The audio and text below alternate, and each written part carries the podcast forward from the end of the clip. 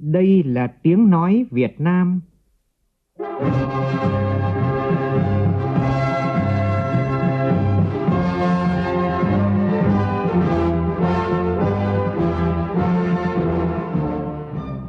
là tiếng nói Việt Nam, phát thanh từ Hà Nội, thủ đô nước Cộng hòa xã hội chủ nghĩa Việt Nam.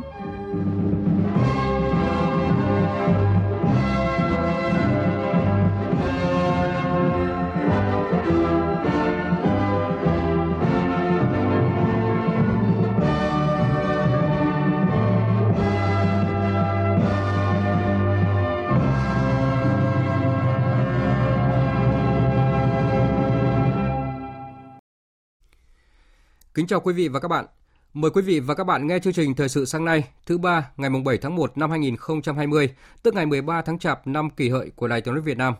Chương trình có những nội dung chính sau đây.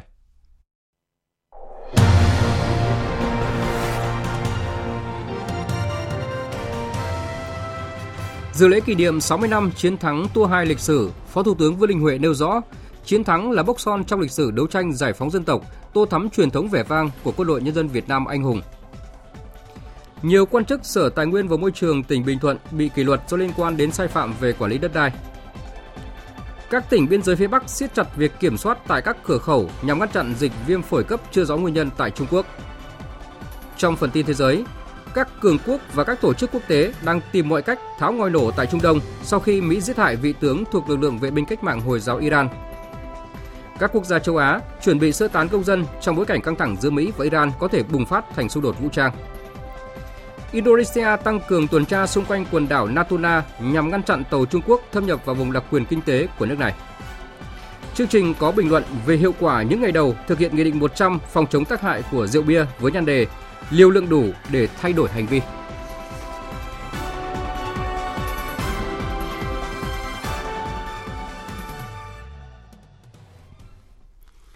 Bây giờ là nội dung chi tiết.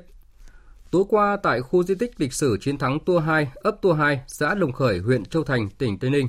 đã tổ chức lễ kỷ niệm 60 năm chiến thắng Tua 2 lịch sử. Tham dự sự kiện có nguyên Chủ tịch nước Nguyễn Minh Chiết và nguyên Chủ tịch nước Trương Tấn Sang, Phó Thủ tướng Vương Đình Huệ, Tránh Văn phòng Trung ương Đảng Nguyễn Văn Đên,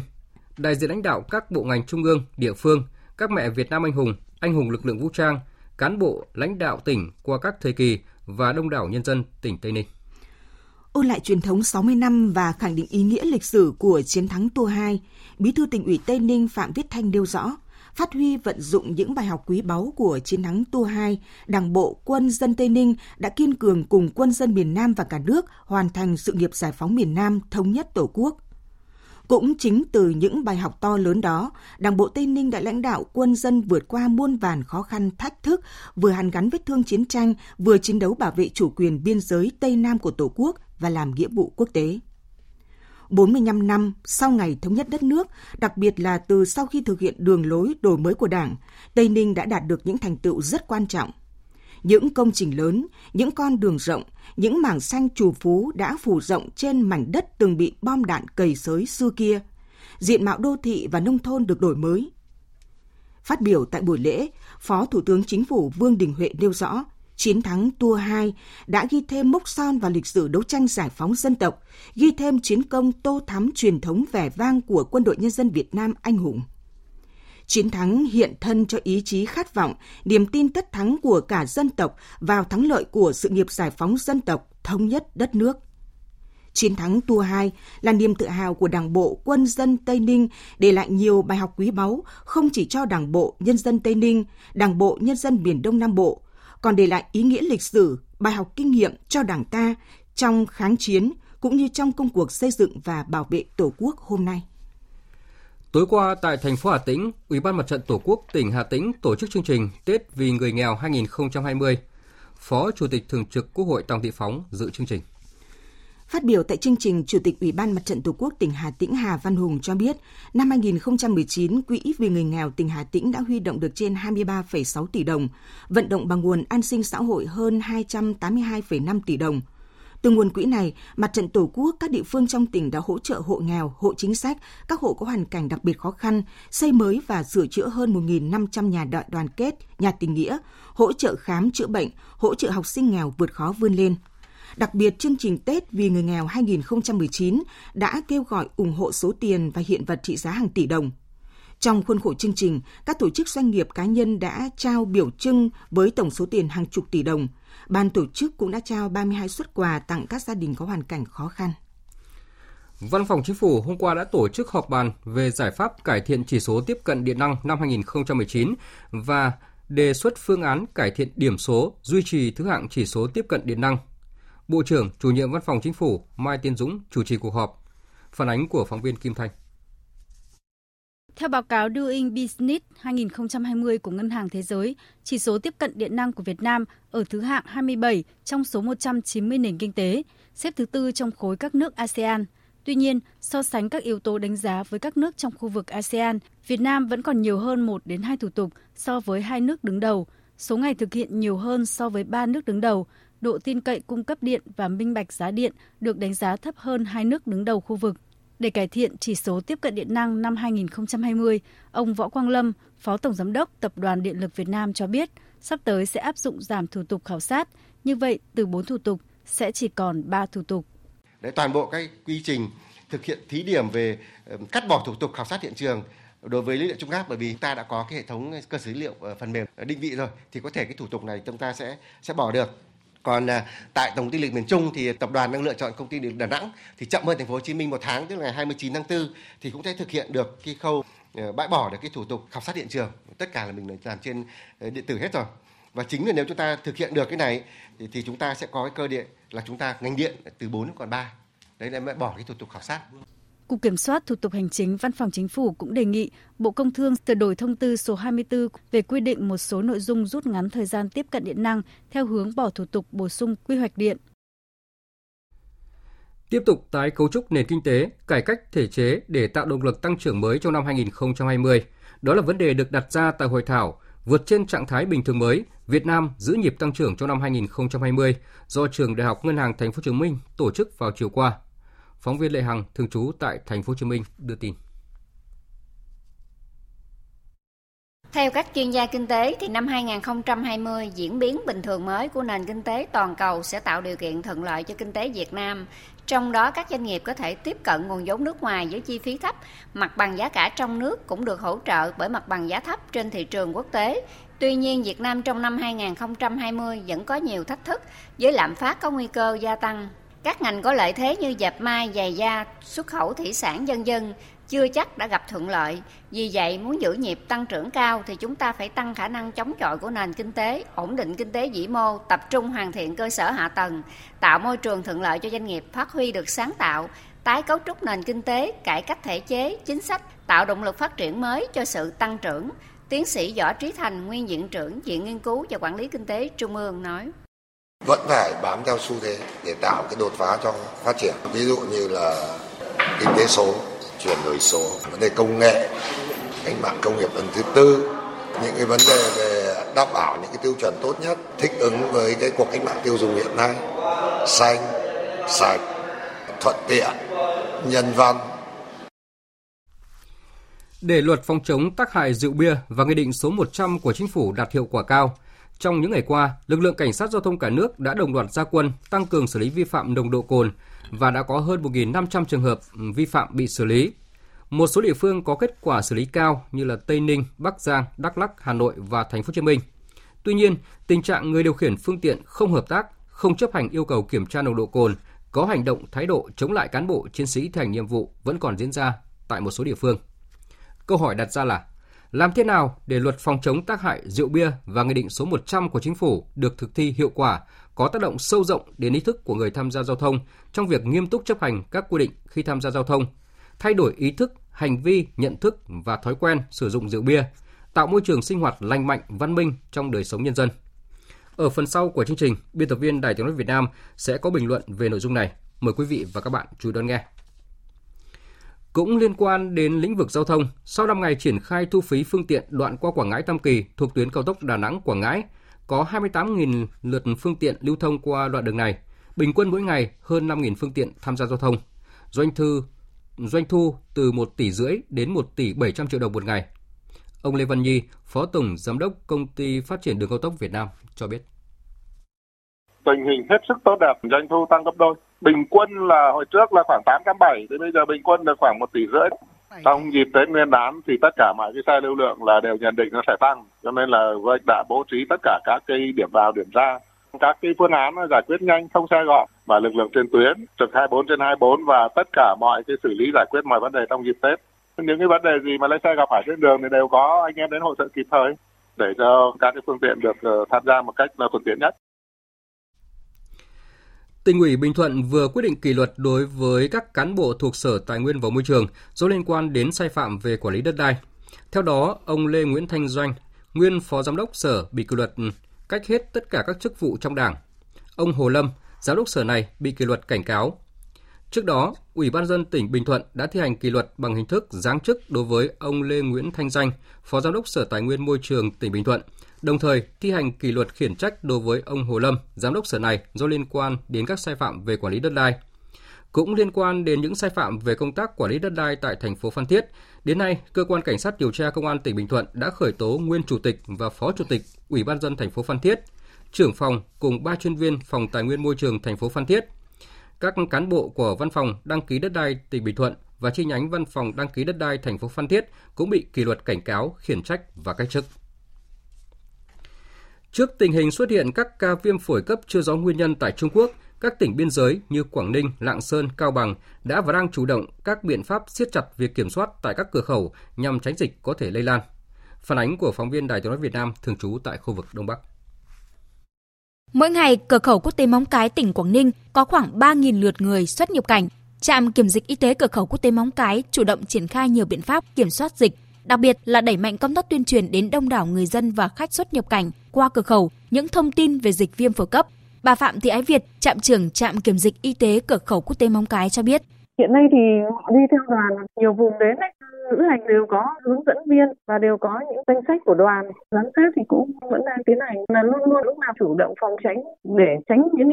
dịch bệnh xâm nhập vào Việt Nam bằng các hình thức kiểm tra hành khách nhập cảnh đi từ vùng có dịch đến đo thân nhiệt. Bên Trung Quốc ấy, thì trước khi họ xuất cảnh người ta cũng đã được kiểm tra sàng lọc Cao Bằng là địa phương có đường biên giới dài 330 km, có hai cặp cửa khẩu quốc tế với lượng người xuất nhập cảnh mỗi ngày lớn. Bà Mã Hồng Lam, trưởng phòng nghiệp vụ Sở Y tế tỉnh Cao Bằng thông tin, dù chưa nhận được chỉ đạo cụ thể bằng văn bản từ Bộ Y tế liên quan đến dịch viêm phổi cấp, nhưng địa phương đã chủ động các biện pháp tăng cường phòng dịch bệnh mùa đông, sẵn sàng triển khai các biện pháp phòng chống theo các tình huống dịch bệnh. Tỉnh Lạng Sơn, nơi có cửa khẩu lớn cũng nhiều đường mòn lối mở, mỗi ngày lượng người, hàng hóa từ phía Trung Quốc vào Việt Nam rất lớn. Ông Lý Kim Soi, giám đốc Trung tâm Kiểm dịch Y tế, cửa khẩu quốc tế Hữu Nghị cho biết. Hiện tại được trang bị ba cái máy đo nhiệt bằng camera hàng ngoại thì tất cả khách nhập khẩu 100 phần cách nhập khẩu đều phải qua à, nữa thì đơn vị lại đã củng cố lại cái phòng cách ly tại à, cửa khẩu. Rồi các phương án phòng dịch được à, khởi động lại.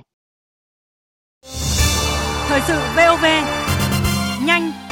tin cậy hấp dẫn. Mời quý vị và các bạn nghe tiếp chương trình với phần tin thế giới. Chiều qua, Chủ tịch Trung Quốc Tập Cận Bình đã tiếp Thủ tướng Lào Thongloun Sisoulith đang ở thăm Trung Quốc. Phản ánh của phóng viên Đài tiếng nói Việt Nam thường trú tại Bắc Kinh. Tại buổi tiếp, Chủ tịch Trung Quốc nhấn mạnh, năm 2021, quan hệ Trung Lào bước vào giai đoạn quan trọng khi hai bên kỷ niệm 60 năm thiết lập quan hệ ngoại giao. Trung Quốc mong muốn cùng với Lào thúc đẩy xây dựng cộng đồng chung vận mệnh, tăng cường kết nối chiến lược phát triển giữa hai bên, đẩy nhanh xây dựng hành lang kinh tế Trung Lào, trong đó đặc biệt là các hạng mục lớn về đường sắt, khu kinh tế, thúc đẩy giao lưu nhân dân, đẩy mạnh phối hợp trong các vấn đề quốc tế và khu vực, thúc đẩy quan hệ đối tác hợp tác chiến lược toàn diện Trung Lào lên tầm cao mới. Thủ tướng Lào nhấn mạnh, việc nguyên thủ hai bên đã được nhận thức chung về kế hoạch hành động cộng đồng chung vận mệnh Trung Lào đã góp phần chỉ rõ phương hướng cũng như hoạch định tương lai quan hệ giữa hai nước. Cũng tại buổi tiếp, Thủ tướng Lào bày tỏ mong muốn thời gian tới hai bên sẽ tiếp tục đẩy mạnh hợp tác kinh tế nhằm phát triển kinh tế xã hội cũng như cải thiện đời sống dân sinh của Lào. Trước đó, Thủ tướng Trung Quốc Lý Khắc Cường cũng đã chủ trì buổi lễ tiếp đón và tiến hành hội đàm với Thủ tướng Lào Thongloun Sisoulith. Thưa quý vị và các bạn, căng thẳng giữa Mỹ và Iran liên quan đến cái chết của vị tướng thuộc lực lượng vệ binh cách mạng Hồi giáo Iran vẫn chưa có dấu hiệu hạ nhiệt khi mà hai bên tiếp tục có những tuyên bố cứng rắn, khiến khu vực Trung Đông có nguy cơ rơi vào vòng xoáy bạo lực mới. Cùng với tuyên bố sẽ trả thù cho vị tướng mà phía Mỹ đã sát hại, Iran còn thông báo sẽ từ bỏ các cam kết làm dầu urani, nghĩa là nước này sẽ không tuân thủ giới hạn nào được đặt ra trong thỏa thuận hạt nhân về số lượng máy ly tâm để làm dầu urani mà họ có thể sử dụng. Điều này đồng nghĩa sẽ không có giới hạn đối với năng lực và cấp độ làm dầu urani hoặc quá trình nghiên cứu và phát triển hạt nhân của Iran. Đáp trả động thái này của Iran, Tổng thống Mỹ Donald Trump hôm qua khẳng định Iran không được phép sở hữu vũ khí hạt nhân. Ông Donald Trump cũng cảnh báo sẽ đáp trả mạnh tay nếu Iran tìm cách trả thù cho vụ tấn công của Mỹ nhằm vào tướng Soleimani và các mục tiêu tấn công có thể bao gồm cả những địa điểm văn hóa tại Iran, quốc gia có bề dày di sản cổ. Trước những căng thẳng giữa Mỹ và Iran và có thể lan rộng ra cả khu vực Trung Đông, Hôm qua, đại sứ các nước tổ chức Hiệp ước Bắc Đại Tây Dương NATO đã tổ chức họp khẩn ở Bruxelles của Bỉ để thảo luận về tình hình Trung Đông. Tổng thư ký NATO Jens Stoltenberg cũng đã điện đàm với Bộ trưởng Bộ Quốc phòng Mỹ Mark Esper để bàn về những diễn biến gần đây. Hiện NATO đã tạm dừng sứ mệnh huấn luyện tại Iraq do quan ngại về an ninh về tuyên bố của Iran sẽ từ bỏ các cam kết trong thỏa thuận hạt nhân ký năm 2015 với nhóm P5 1. Cơ quan năng lượng nguyên tử quốc tế IAEA cho biết, các thanh sát viên của IAEA sẽ tiếp tục kiểm tra và giám sát các hoạt động tại Iran và sẽ thông tin cho các nước thành viên một cách phù hợp về những diễn biến tại Iran. Trong khi đó, thì Tổng Giám đốc ờ, Tổ chức Giáo dục Khoa học và Văn hóa của Liên Hợp Quốc UNESCO Ông Audrey Adulai nêu rõ, cả Iran và Mỹ phải tôn trọng công ước yêu cầu các quốc gia bảo tồn các di sản văn hóa thế giới. Hai nước đều đã ký công ước vào năm 1972. Theo đó, buộc các quốc gia trên thế giới không được phá hoại trực tiếp hoặc gián tiếp các di sản văn hóa hay thiên nhiên của nước khác. Do lo ngại căng thẳng giữa Mỹ và Iran có thể bùng phát thành xung đột vũ trang, hàng loạt các quốc gia châu Á đang chuẩn bị sơ tán các công dân của nước mình khỏi Iraq và Iran. Tổng thống Philippines đã ra lệnh cho quân đội nước này chuẩn bị sẵn sàng máy bay và tàu nhằm tiến hành các hoạt động sơ tán các công dân trong trường hợp căng thẳng leo thang. Trong khi đó, thì các quan chức Hàn Quốc đang thảo luận về cách tăng cường an ninh cho gần 1.900 người Hàn Quốc ở hai quốc gia Tây Á này. Còn phát ngôn viên Bộ Ngoại giao Ấn Độ cho biết quốc gia này chưa có kế hoạch sơ tán các công dân. Trung Quốc cũng chưa đưa ra dấu hiệu nào về việc sơ tán theo kế hoạch. Thưa quý vị và các bạn, như vậy là có thể thấy, vụ không kích có địa chỉ của Mỹ giết hại vị tướng thuộc lực lượng vệ binh cách mạng Hồi giáo Iran cùng một tướng của Iraq đã không chỉ khiến quan hệ Mỹ với Iran và Iraq đặc biệt căng thẳng mà còn khiến cho khu vực có nguy cơ rơi vào vòng xoáy bạo lực mới, thậm chí đe dọa đến an ninh thế giới. Đây là điều mà không một quốc gia nào mong muốn vì thế, các cường quốc và các tổ chức quốc tế lớn đang rất nỗ lực để tìm mọi cách tháo gỡ ngòi nổ tại Trung Đông. Và trong diễn biến mới nhất thì Tổng thư ký Liên Hợp Quốc Antonio Guterres đã cảnh báo những căng thẳng địa chính trị đang ở mức cao nhất trong thế kỷ này và kêu gọi các nhà lãnh đạo thế giới ngừng leo thang căng thẳng, kiềm chế tối đa và bắt đầu đối thoại. Không đề cập tên quốc gia cụ thể nào, nhưng Tổng thư ký Liên Hợp Quốc nhấn mạnh trào lửa căng thẳng hiện nay đang khiến ngày càng nhiều quốc gia đưa ra những quyết định khó lường với những hậu quả không thể dự đoán được và nguy cơ sâu sắc của những tính toán sai lầm. And my message is simple and clear. Thông điệp của tôi rất đơn giản và rõ ràng. Dừng leo thang căng thẳng, kiềm chế tối đa, khôi phục đối thoại, đổi mới hợp tác quốc tế. Đừng bao giờ quên những nỗi đau khủng khiếp mà nhân loại phải hứng chịu do chiến tranh. Và lúc nào cũng vậy, những người dân bình thường lại là những người phải trả giá nhiều nhất. Trách nhiệm chung của chúng ta là phải ngăn chặn điều này. Chuyển sang các tin đáng chú ý khác. Cơ quan an ninh hàng hải Indonesia cho biết đã tăng cường tuần tra xung quanh quần đảo Natuna của nước này nằm phía nam Biển Đông sau khi tàu hải cảnh và tàu đánh cá Trung Quốc thâm nhập vào vùng đặc quyền kinh tế của nước này. Căng thẳng giữa Indonesia và Trung Quốc về quần đảo Natuna được công khai hôm 30 tháng 12 năm 2019 khi Bộ Ngoại giao Indonesia ra thông cáo tố cáo Trung Quốc cho hai tàu hải cảnh hộ tống hàng chục tàu đánh cá tiến vào vùng đặc quyền kinh tế của nước này. Bộ Ngoại giao Indonesia đã triệu tập đại sứ Trung Quốc để phản đối. Chính phủ Nga vừa ra tuyên bố công nhận việc Quốc hội Venezuela bầu ba lãnh đạo mới, cũng như việc ông Luis Para được bầu làm chủ tịch mới của cơ quan lập pháp nước này. Theo Bộ Ngoại giao Nga, cuộc bỏ phiếu bầu chủ tịch Quốc hội mới tại Venezuela là kết quả của một tiến trình dân chủ hợp pháp.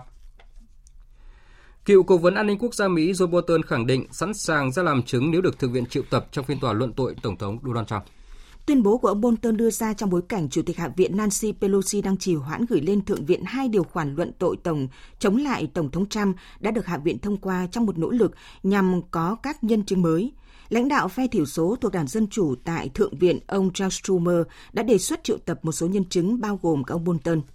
Tuy nhiên, lãnh đạo phe đa số tại Thượng viện Mitch McConnell đã từ chối các đề xuất của ông Schumer. Chưa rõ khi nào Chủ tịch Hạ viện Pelosi sẽ chuyển các điều khoản luận tội lên Thượng viện. Nếu bà Pelosi quyết định làm như vậy trong một vài ngày tới thì phiên tòa của Thượng viện luận tội Tổng thống Trump có thể bắt đầu ngay trong tuần này. Vừa rồi là phần tin thời sự quốc tế. Tiếp tục chương trình thời sự sáng nay là một số tin thể thao đáng chú ý.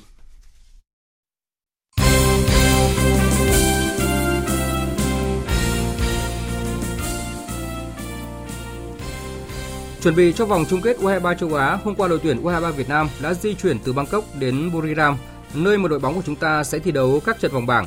Ngay khi đến đây thì đội tuyển U23 Việt Nam đã bước vào tập luyện để sẵn sàng cho các trận đấu của giải. Hiện 23 cầu thủ đã hoàn toàn khỏe mạnh, không có chân thương nào đáng kể. Đình Trọng, Thanh Thịnh, Trọng Hùng đều tập luyện bình thường như các đồng đội. Thầy trò huấn luyện viên Park Hang-seo sẽ còn 3 buổi tập nữa trước khi bước vào trận đấu đầu tiên gặp đội tuyển U23 các tiểu vương quốc Ả Rập thống nhất vào ngày 10 tháng 1. Hôm qua, đội tuyển Futsal quốc gia đã chính thức hội quân và tập luyện trở lại để chuẩn bị cho vòng chung kết Futsal châu Á 2020 sẽ diễn ra vào cuối tháng 2 tại Turkmenistan, cũng đồng thời là vòng loại của FIFA Futsal World Cup 2021 khu vực này. Trong danh sách tập trung gồm 20 cầu thủ lần này của huấn luyện viên trưởng Phạm Minh Giang, đáng chú ý là không có hai tên tuyển thủ quốc gia dày dặn kinh nghiệm là Nguyễn Minh Trí và Trần thái Huy. Chuyển sang tin bóng đá quốc tế, với bàn thắng duy nhất của cầu thủ Resnison ở phút 55 đã giúp Arsenal vượt qua Leeds United với tỷ số 1-0 để tiến vào vòng 4 Cúp Quốc gia Anh. Còn sau đây là kết quả các trận đấu của vòng 18 giải vô địch quốc gia Italia.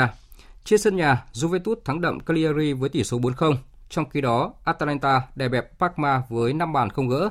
Ở các trận đấu khác, Inter Milan đánh bại đội chủ nhà Napoli 3-1, Lecce thua Udinese 0-1, AC Milan hòa Sampdoria không đều. Trong khi đó, hai trận đấu Valencia gặp Deportivo La Coruña và Bologna gặp Fiorentina kết thúc với tỷ số hòa một đều.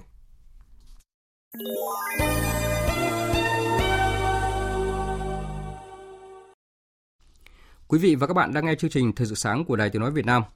Thưa quý vị và các bạn, Nghị định 100 của Chính phủ về xử phạt vi phạm hành chính trong lĩnh vực giao thông đường bộ, đường sắt là biện pháp mạnh, kịp thời trước những phức tạp của tình hình trật tự an toàn giao thông hiện nay nhằm xử phạt nghiêm tiến tới chấm dứt hành vi lái xe khi đã uống rượu bia.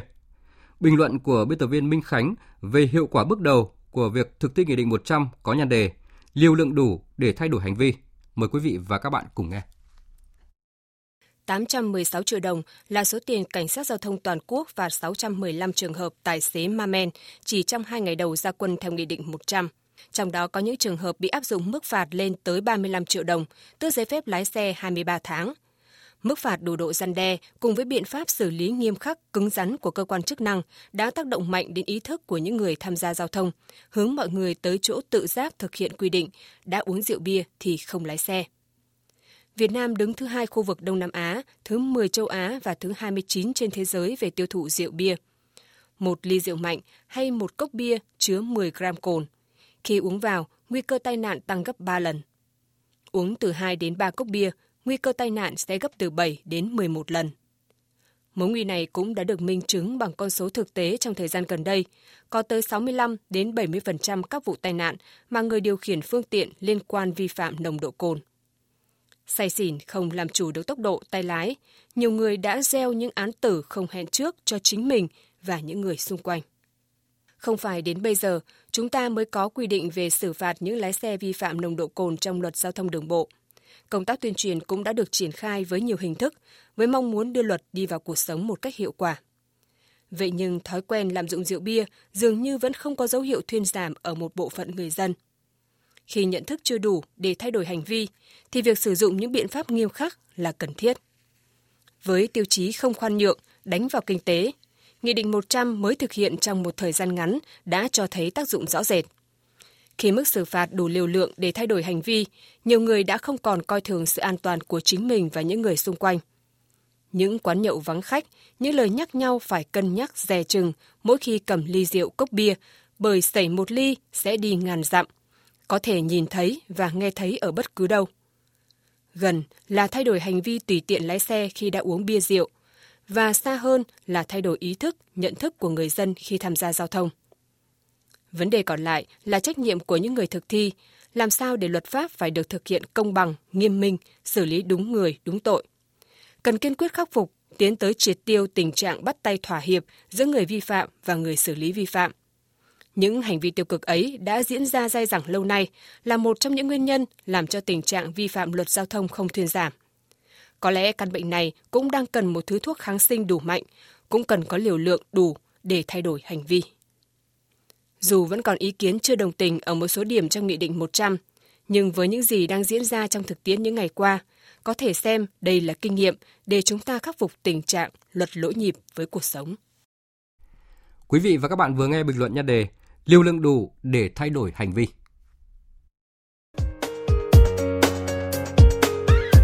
Dự báo thời tiết Phía Tây Bắc Bộ nhiều mây ngày nắng đêm có mưa vài nơi, gió nhẹ, sáng và đêm trời lạnh, có nơi trời rét, nhiệt độ từ 18 đến 28 độ, có nơi dưới 17 độ. Phía Đông Bắc Bộ nhiều mây, có mưa nhỏ vài nơi, sáng sớm có nơi có sương mù và sương mù nhẹ, trưa chiều hừng nắng, gió Đông Nam cấp 2, cấp 3, sáng sớm và đêm trời lạnh, vùng núi có nơi trời rét, nhiệt độ từ 18 đến 26 độ, vùng núi có nơi dưới 18 độ. Các tỉnh từ Thanh Hóa đến Thừa Thiên Huế có mây, có mưa vài nơi, sáng sớm có sương mù và sương mù nhẹ rải rác, trưa chiều trời nắng gió nhẹ, phía Bắc sáng sớm và đêm trời lạnh, nhiệt độ từ 19 đến 29 độ. Các tỉnh ven biển từ Đà Nẵng đến Bình Thuận có mây, có mưa rào vài nơi, trưa chiều trời nắng, gió đông bắc cấp 2, cấp 3, nhiệt độ từ 22 đến 31 độ. Tây Nguyên có mây, ngày nắng, đêm có mưa rào vài nơi, gió đông bắc đến đông cấp 2, cấp 3, nhiệt độ từ 17 đến 29 độ. Nam Bộ có mây, ngày nắng, đêm không mưa, gió đông bắc đến đông cấp 2, cấp 3, nhiệt độ từ 22 đến 33 độ. Khu vực Hà Nội nhiều mây có mưa nhỏ vài nơi, sáng sớm có sương mù và sương mù nhẹ, trưa chiều hưởng nắng, gió đông nam cấp 2, cấp 3, sáng sớm và đêm trời lạnh, nhiệt độ từ 19 đến 27 độ. Bản tin dự báo thời tiết biển ngày và đêm hôm nay. Vịnh Bắc Bộ có mưa vài nơi tầm nhìn xa trên 10 km, gió nhẹ, từ chiều tối gió chuyển hướng đông đến đông bắc cấp 3, cấp 4. Vùng biển từ Quảng Trị đến Quảng Ngãi, vùng biển từ Bình Định đến Ninh Thuận và vùng biển từ Bình Thuận đến Cà Mau có mưa rào vài nơi, tầm nhìn xa trên 10 km, gió đông bắc cấp 4, cấp 5. Vùng biển từ Cà Mau đến Kiên Giang không mưa, tầm nhìn xa trên 10 km, gió đông bắc đến đông cấp 3, cấp 4. Khu vực Bắc, giữa và Nam Biển Đông có mưa vài nơi, tầm nhìn xa trên 10 km, gió đông đến đông bắc cấp 4, cấp 5 Khu vực quần đảo Hoàng Sa, thành phố Đà Nẵng, khu vực quần đảo Trường Sa thuộc tỉnh Khánh Hòa có mưa vài nơi, tầm nhìn xa trên 10 km, gió đông bắc cấp 4, cấp 5. Vịnh Thái Lan có mưa vài nơi, tầm nhìn xa trên 10 km, gió nhẹ. Những thông tin dự báo thời tiết vừa rồi đã kết thúc chương trình thời sự sáng nay của Đài Tiếng nói Việt Nam. Chương trình do biên tập viên Nguyễn Cường biên soạn và thực hiện với sự tham gia của phát thanh viên Hải Yến và kỹ thuật viên Hồng Thanh, chịu trách nhiệm nội dung Giang Trung Sơn. Cảm ơn quý vị và các bạn đã quan tâm lắng nghe. Quý vị và các bạn có thể nghe lại chương trình trên trang web tại địa chỉ vv1.vn.